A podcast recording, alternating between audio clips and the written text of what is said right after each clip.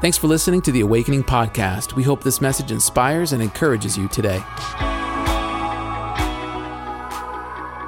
You know, when we speak about virtues, the goal is that we receive the divine attributes of Jesus.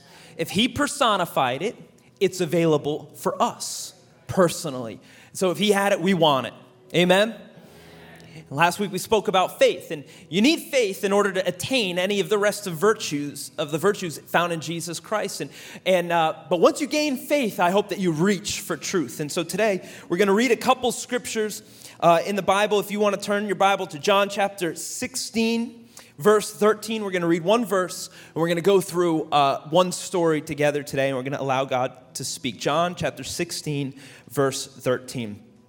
I'd encourage you to bring your Bible to church uh, with you if you can, uh, and, uh, and, and get used to it, and you know turn in it so we can hear the crinkle of paper again. I uh, I got to tell you, uh, last night or the night before, I found on Audible uh, the Bible read by James Earl Jones. Darth Vader read the Bible. So that's just for free. If you've never listened to the Bible, start there. Um, I also have Johnny Cash for all you folk lovers. All right, John 16, verse 13. The Bible says this When the Spirit of truth comes, he will guide you into all the truth. For he will not speak on his own authority, but whatever he hears, he will speak and he will declare to you the things that are to come. When the Spirit of truth comes, he will guide you lead you into what is true. One more verse, one of my favorite scriptures in all the Bible, one of my favorite phrases, Acts chapter 2, verse 14, the Bible says, Then Peter stood up. What is he doing? He's taking a stand for truth. Then Peter stood up with the other 11 and he raised his voice and he addressed the crowd. Today, I want to declare to you this truth when the Spirit comes on you, the truth stands with you and will come through you. Amen? When the Spirit comes on you, the truth will stand with you and come through you. And my goal for us as a church and you as a believer is that you would walk in the Spirit and live in the truth. We just bow your heads. Come on, let's pray together. Holy Spirit, we give you this moment. Will you come and will you speak to us, God? Nothing else going on no other distractions, God, no other agendas. We're here to hear from you, Lord God. So, Lord, I ask that you illuminate the scriptures, make it come alive and real and applicable to our lives, that we leave this place with a new perspective on you, a new perspective on ourselves. God, we desire change. And not just any change, we desire the change that you want to bring in our lives. So we submit ourselves to you. Our body, our mind, our spirits. Come, Lord Jesus, speak to your people. In Jesus' mighty name. Come on, all God's people said. Come on, all God's people said. Amen. Amen. That's when Peter stood up. That phrase is so powerful to me because of all of the things that surrounded that phrase, that came before that phrase. It's the story that led up to that phrase that made it such a, an incredible moment in the, in the Word of God. See, Peter, his story shows you and I how to stand for truth. And the virtue that maybe is under most attack right now in our society is the virtue of truth. We are drifting on the tides of culture, and we are losing sight of the shores of truth. We have nothing to navigate by, no bay of security to rest in. In order to survive the storms of adversity, the trials and tribulations of life, we must rediscover our North Star of truth and navigate our life and our families by it. And I would propose to you that the North Star of truth is a person who is Jesus Christ. Peter takes a stand for truth right off the bat. One of the first things we see in the book of Acts is the leader of the church showing us this is how to, uh, how to live. This is how to lead. This is what it looks like. And he takes, he takes a stand. But what's so powerful and interesting is, is the, the lead up into that. So today I want to speak to you about Peter's story from the fall through the restoration of his life, all the way culminating into the moment where he takes a stand for truth. And his example matters. It matters to you and it matters to me. Because, see, in the age of deceit, those who stand for truth will stand with God. And you have to understand you do not have to be perfect in order to stand for truth. That's Peter's story. You do not have to be perfect. Amidst your imperfection, God will choose to use you that you might stand for truth. Because fear binds, but truth frees. Can you say amen? Fear binds, but truth frees. Come on, can we thank God that He has freed us by His power, by His glory, for His majesty, for His truth. So here we find Peter many days before this moment where he stands before all of the people, and he is in the midst of a difficult situation. Jesus has just been arrested in the Garden of Gethsemane and he's brought to the court, the high, uh, the high priest court. And Peter, Peter, the Bible says, is following, but he's following at a distance. And he goes as far as the courtyard. Jesus is in the court, but he's in the outer court. He's following, but there's distance. See, Peter is about to deny Jesus Christ. Jesus, Peter is about to deny truth. But you have to understand what comes before. In the midst of this situation, we find Peter at a distance because distance always comes before denial. It always comes before denial. You don't turn your back on truth all at once. You don't backslide in one day. You don't make the leap and lose your faith in a moment. It starts slowly. Distance always starts before denial. You move away from Christ before you turn your back on Him. You avoid. Isn't that the truth? The reality is, before we deny truth, we avoid it. We avoid it. And we have all the excuses. In fact, sometimes our lives are even orient, oriented so that we can look like we look like we are still living in truth, but in reality and on the internal and in the in the, the the space of our heart, we're moving away from the things of God. The, the, the reality is, before we deny truth, we avoid truth. And, and many times we avoid it with excuses. I see it happen all the time in the church. I see it happen all the time, even with myself. We'll make excuses as to why I couldn't and, and, and, and why it didn't work out. And I've, I've seen even many times when people begin to move away from God, they always have to move away from church because it's like you can't be in the Spirit of God and you can't be amongst God's people and be actively isolating from God. It's just too real. It's just too convicting. So they have to remove themselves from the atmosphere. I'll, I'll be in the court, but I'll be in the courtyard. I'll, I'll, I'll, be, I'll be around. And, and, and so what we do is we excuse our distance. Well, you know, I got to work, or I got, got a new job, or they're really expecting me, or, or, or, you know, I got a vacation. That many vacations. You took 17 vacations. How are you? What can you tell me? How do you get points and mileage?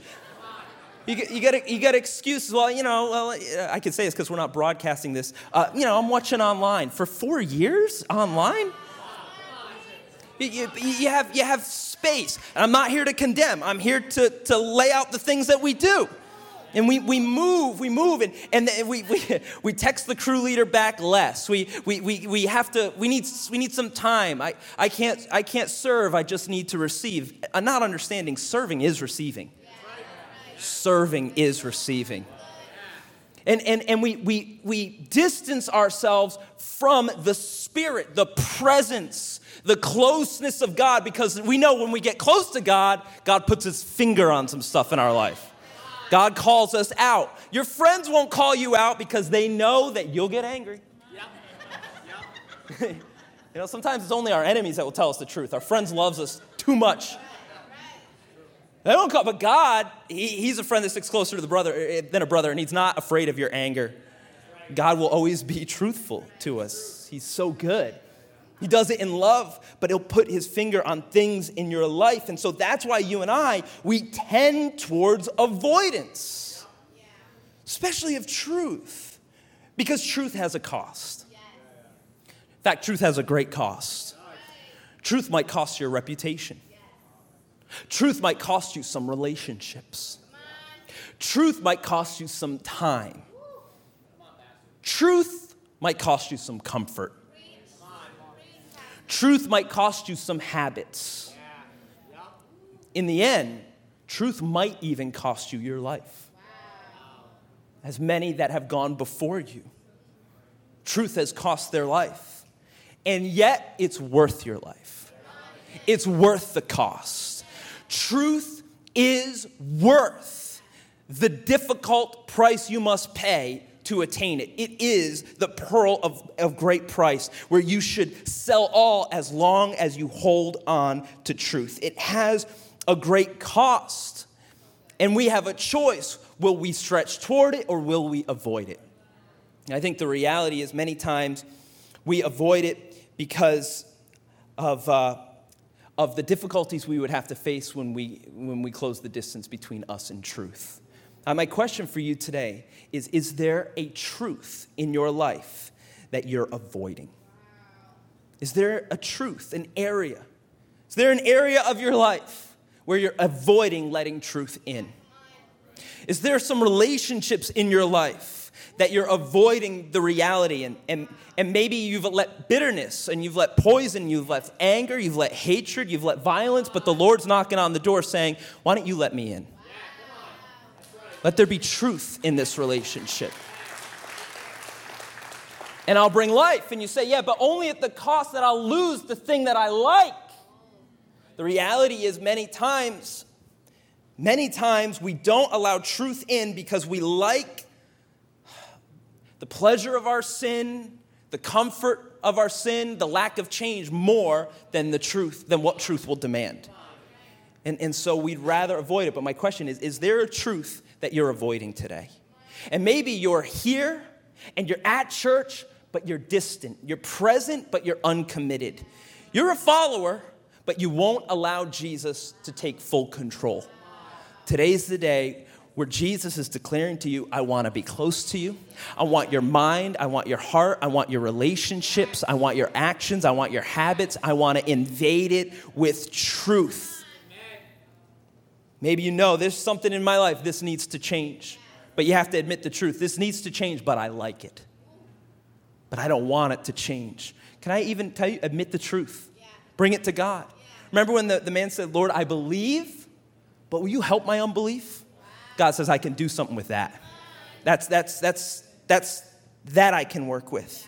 That I can work with. What you have to understand is distance many times will open, distance from God many times will open the door to destruction in your life.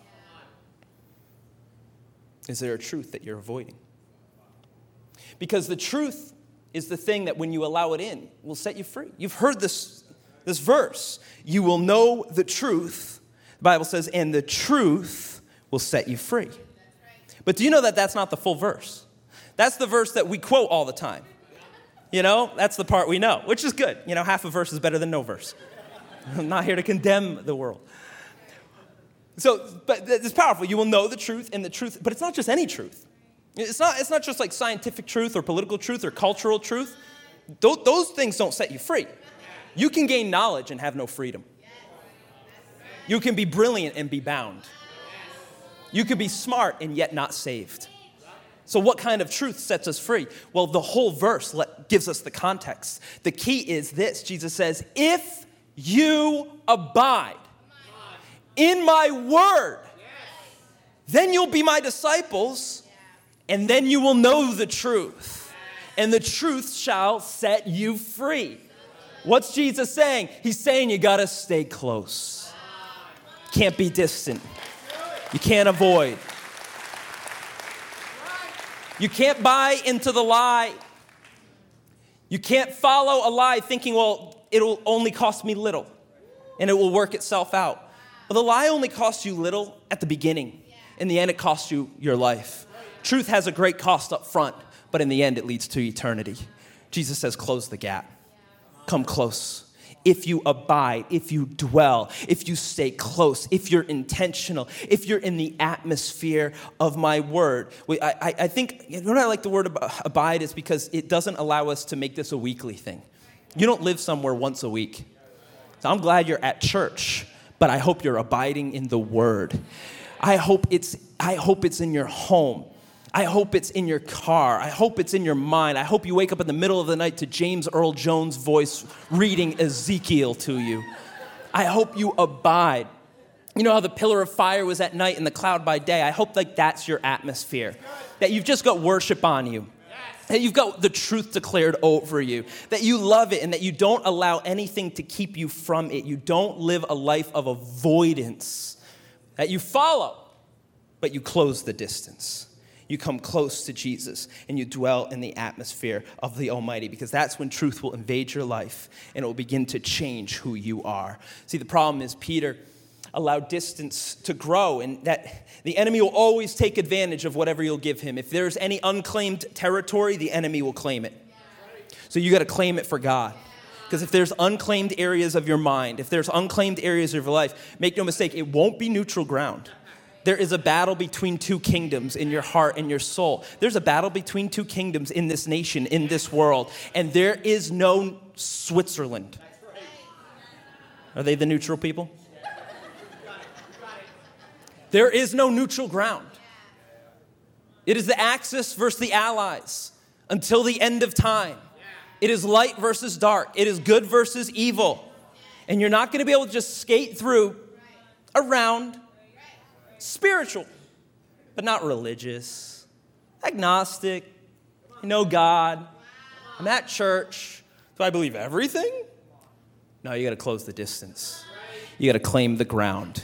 You got to cede it to the Almighty. Lord, my mind is yours, my heart is yours, my habits are yours, my family is yours. And any area that I've let the enemy in, I renounce it and I take it back for Jesus because I'm not going to drift towards denial. I'm not going to avoid my way away from the Almighty. We find Peter making this mistake. He drifts towards denial and then he assumes the posture of denial. Just note how this story unfolds. The Bible says that first he followed at a distance, but then going inside, he sat with the guards. Didn't he just try and cut off one of the guards' heads? Like he missed and hit his ear, but wouldn't that be an awkward situation? He sat with the guards. What, what about the other disciples? What about Jesus? No, hold on. Hold on. You're sitting with the enemy? You're sitting in the seat of compromise? What happened in such short a time? You're, you switch sides that quickly? Are you that afraid? That you say, forget who I was, I'm with you guys now? He, he went inside and he sat with the guards to see the end. What's this? This is the posture of compromise, it's the posture of denial. Notice this he sat. He sat. That's the expectation, the posture and expectation of defeat. He's sitting in, in the lie, because the lies always make you low always make you little. Lies always make you less. Lies always bring you down. He sat. The Bible says he wanted to see the end. He wanted to, he, he was expecting the end. He accepted the lie. He sat and waited to see the end. He accepted the lie. Can you imagine his state of mind? You know what I find interesting? Is his countenance. They, the Bible tells us his countenance. It doesn't have to tell us that he sat down, but the Bible's too good because it wants to let you know that before you make grave mistakes and turn your back on God, you're going to be able to see it on your countenance. Your friends can see it, your spouse can see it, your crew leaders can see it, your pastors can see it, and the Holy Spirit can see it. It gets on your countenance. There's a posture to denial. He sits. And he doesn't sit like a regal king, he sits. He sits. And now he's sitting with with those that are trying to kill his master, those that are enemies against his master, those that hate him. And now here he is sitting sitting with sin. and, and sitting isolated. There's no other disciples around, and he's downcast. Because the reality is, the further you move away from truth, the more your mind gets captured by the things that will bring you low. It will get on your shoulders. It will get on your countenance. It will get in your eyes. The light has gone from your eyes. What happened? Well, you've drifted from truth. And now you're now you're down. You're negative. Why are you always negative? Well, because you believe a lie. And you've accepted a lie. And many of us have internalized lies. And the worst part is sometimes we start to repeat lies. Isn't it interesting? He was so acceptance, he was, he was so accepting of the lie that the Bible says he was expecting the end. Like, like he knew, he knew Jesus said this was gonna happen, but he forgot all that. And he was under such a lie. He sat down, and the Bible says, I'm here for the end. He's looking to see the end. I wonder how many of you have accepted a lie that is trying to end your calling, trying to end your faith. Maybe you're sitting in a lie that's trying to end your family, trying to end your marriage, most of all, trying to end your life. Because make no mistake, in that moment, he was under a warfare of confusion, just like Judas. Judas committed suicide, which means the spirit of suicide got him. The spirit of death got him. See, because see, when you remove yourself from the spirit of truth, well, you're open for any other spirit. The spirit of lie doesn't come alone. The lies open the doors for the darker spirits. And so now he's imagining the end. Because the enemy would love for you to imagine the end of your life. Would anyone care? Would it even matter? Would anyone even notice? What is that? That's a lie that's been accepted, and now a spirit of of, of suicide is trying to come in. And if you sit under that thing too long, you'll let your imagination, let me put it this way, you'll begin to put your faith in these lies, in these false spirits. Depression and anxiety. These are spirits that come and they try and come like vultures swirling over your mind. And if you sit in lies long enough, eventually you'll accept them. You'll say things, even maybe you'll say it to yourself, like, well, this is it. This is who I am. This is what I've done, this is what I deserve. Maybe you'll accept lies that were told over you by your mother or your father. You'll never be. You're not. You won't. You can't. You shouldn't. And these lies have been swirling over you, some of you for 20, 30, 40, 50 years. And I'm here to tell you today that you are not called to be distant from God, and you are not called to accept the posture of defeat in your life. There is a virtue that is available to you, and you shall know the truth. You shall know Jesus. You shall get in his atmosphere. You shall hear a better word, and the truth will stand you up and set you free. Come on, how many people believe they need the word of God today?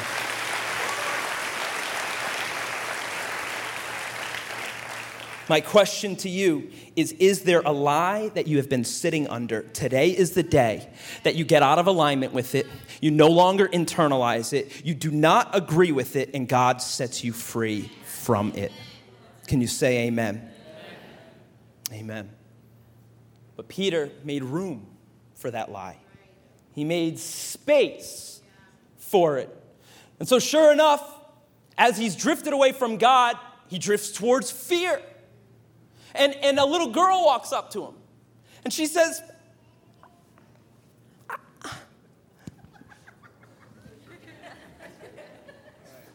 I know you. You were with him. You're one of his disciples. Do you remember what he said? He said,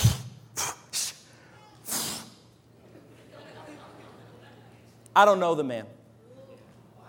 Denial. I don't know the man. What are you talking about? I've never been with the man. The fear of man will always cause you to forget God. You might think it's like the fear of death or, or the fear. of, Can I tell you, it's not even like great fears, it's little fears of, of little people. It's the fear of man that got Peter, the fighter, the warrior.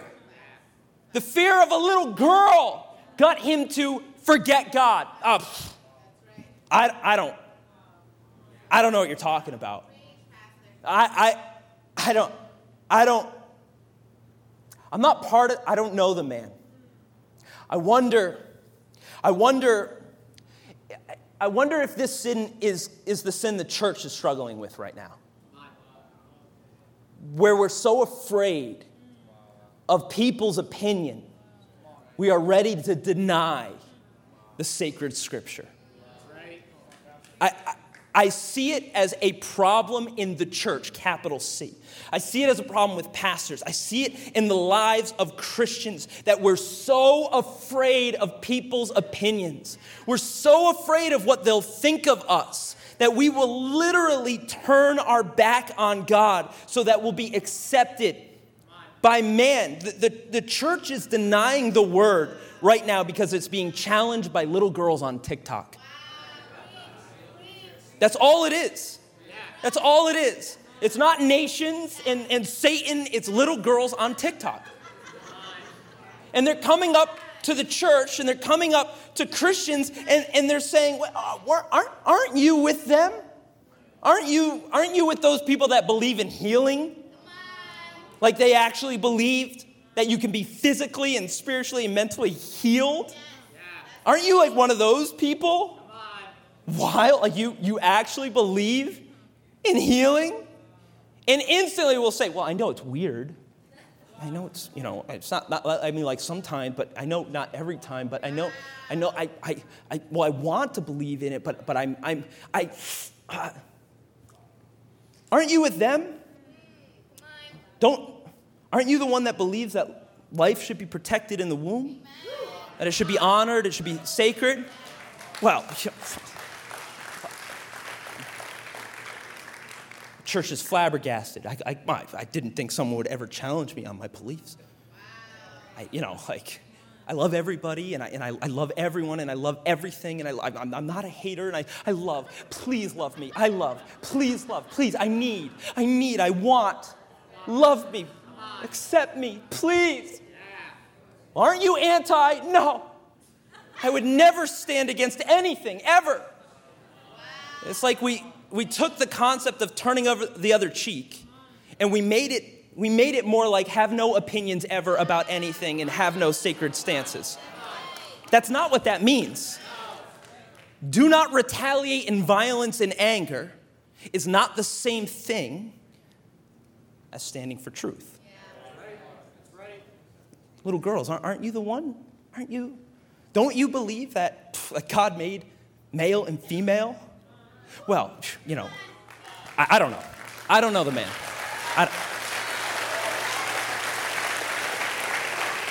And maybe we don't say, maybe we don't say, I don't know the man, but I sure hear a lot of people saying, well, I don't know that God. I don't, I, don't know, I don't know that God you're talking about. And it's really the same words and it's the same spirit, just slightly rearranged. And the reality is, truth has a cost. God will cost you your reputation. God will cost you people's opinion. You might have to stand alone in some times. Your family might reject you, they rejected Jesus. There might be a time when the tide, even of America, turns against the church and the values it was founded upon. But truth does not change, it is eternal and steadfast, it stands outside of time. Truth is the cliff that the waves of reality crash against. Truth is steadfast, it is eternal. It does not bend with your will, it does not bend with your emotions. It stands as a testament to God. And when you stand with truth, you stand with Him, even if you stand alone.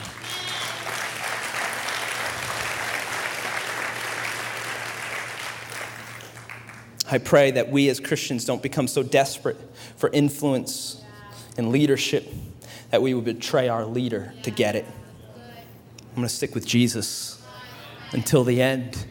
Three times Peter denied because he was afraid. Fear will lead you to do crazy things. Three times he moved away from Jesus because he was afraid of a little girl and of the opinion of people, and he abandoned the word for acceptance in the world. But you know what I, you know what I like is he, he couldn't even do that without God like, calling him on it. And, and, and the people called him on it. They said, No, I think you've been with him. You remember what they said? They said, You sound like him. They said, You're, you got a Galilean accent. Your, your speech betrays you. We know a lot about accents. We got a great Rhode Island accent around here. You know, Tom Brady, Dunkin' Donuts, awful, awful. We got a Rhode Island accent. I, I can tell there's something about your speech that gives you away. Can I tell you the truth and the reality of being a Christian? You will never fit in. Embrace it. Embrace it. You're going to sound different. You're going to speak different. You're going to think different. You're going to live different. You're going to raise your children different. You're going to have a marriage that's different. Your schedule's going to be different. What you do with your finances will be different. Can you imagine trying to get everyone on board with the fact that you tithe? Can you imagine trying to get everybody to understand it? They'll never get it. You're just going to say, There are some things that I accept and I receive, and I apply in my life by faith in Jesus Christ. I've always thought this about tithing. If I get to heaven and Jesus said, You didn't need to tithe, I'd be like, Oh, well, I don't regret giving all my money to the church. I'm not worried about it. I'll never get to heaven and Jesus being like, Never mind, you were wrong. You should have bought more pizza. I just don't see it going that way. You know? I don't see it. If I get up there and God's like, oh, never mind, you missed it on that one, I'd be like, ah, oh, well, I'm very grateful we were able to help the community. I'm very grateful we were able to help those women. I'm grateful that we were able to raise the church, have leaders, run programs, change the nation. I, I, would rather choose faith. And so, my encouragement to you is, is to embrace your spiritual accent, to, to be different that's my encouragement to you because I want to give you a hint. I want to just tell you, you can, you can get offended today, and I'm, I'm sure you won't, but even if you, if you got offended and you said, that's it, I'm going back, I'm backsliding, I just want to, I just want to give you fair warning. They won't accept you. You'll never fit in with the world again. You've been touched by the blood of Jesus. You are changed. You will never fit in again. There's faith on your tongue, there's reason in your mind, there's truth on your heart, so stand up and stand out and represent Jesus with all that you are. Amen? Amen. Amen. You can have a seat. I'm going to bring it into a close here in a moment. I, I want to encourage you with this that God is so good that even when we make mistakes, even if we were to deny, fall short, and fail, even if we were to live a long way off, God doesn't fall short of, for us. He doesn't fail us. And even if you were to deny Him, He will never, ever deny you.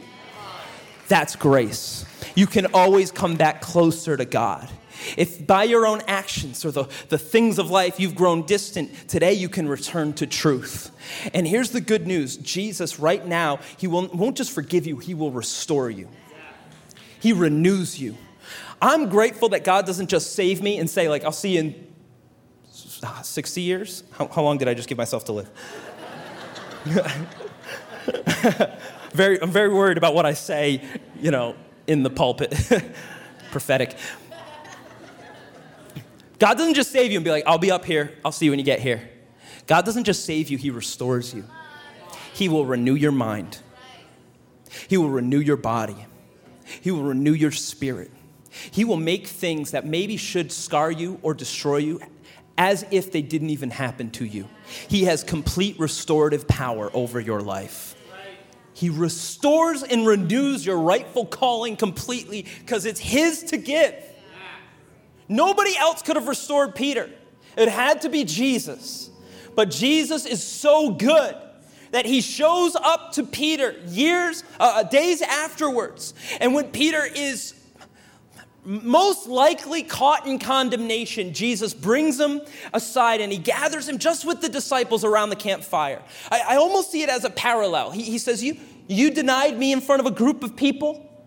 I'm going to get a little bit of a group of people, but these aren't the guards. These are your, these are your, these are your fellow disciples. I'm going to get you here together in a safe space. It's like church. I'm going to get you here. I'm going to tell you the truth, but not to condemn you, but to love you. And Jesus, he asked these questions to Peter, and these are the questions that open up the whole world. He says, But do you love me? Truth is never the enemy of love, it's never against it. It's illuminated by it, it's accepted by it. Do you love me? And Peter says, I do, Lord. And he asks him again, he says, Do you love me? He says, I do. I love you. A third time, Do you love me? At this point, Peter's getting embarrassed. Like, God, you know I love you. Stop asking in front of my friends. I love that. You know I do. He becomes like a teenager for a second. You know I love you, Lord. Then what does Jesus do? He says, Well, then feed my sheep. If you love me, be like me. If you love me, serve my people. Don't be distant, come close. Be more than present. Know me, speak to me, walk with me. Be around my people, get in my atmosphere, join my community, raise your children to know me. If you love me, take care of those that I've given you to bring close to me. And so Jesus restores his calling. And then, so powerful in the end, Jesus says, and, and also, more than that, I want you to follow me. You know, it's like, it's like, it's like, you know, he asks him to follow him, and then Jesus turn, and then Peter turns his back on him. But Jesus is so grateful, says, "Let's do it again. Come on, let's try it again." It's like a little kid that's trying to learn how to walk. The dad doesn't be like, "That's it. You're done. You fell. You're never gonna get this, bro." Jesus will always come back and pick you back up. I know you made a mistake. You're you're a human. I know you failed. I know you sinned. I know you screwed up. But here's God's invitation: walk in truth again. Don't stay there. Don't sit there forever. Get back up and follow me. But God, I was with the guards, and God, I thought it was the end, and God, I accepted all these lies, and God, I said all this stuff, and, and God, I made all these mistakes, and I repeated all these words, and the things I said over my spouse, the thing I said over my kids, but God, I, I could never. Jesus says, Get back up, receive my grace, come follow me again. Take another step towards truth take another step towards grace, another step towards life. And, and the next we see Peter, the Holy Spirit, the Spirit of truth, descends on the people. The whole city comes running. They want to find out what's happening. Some have open questions, open heart. Others are making fun. Oh, they're just drunk. The Bible says, but that's when Peter stood up. Truth, when the Spirit comes on you, truth will stand with you truth will come out of you. That's when Peter stood up. Now, when he's come close to God, when he's been forgiven by God, he receives strength by God. The truth stood with Peter. And Peter stood in front of the very same people that he denied God in front of. This time he proclaims that he was the Savior and you killed him, but you can be forgiven of your iniquity. Today is the day of salvation. Be saved, you and your children and your children's children. What happened to Peter? Well, the Spirit came on him and it comes on you, and truth stands with him. And you got to understand when you stand, truth will stand with you.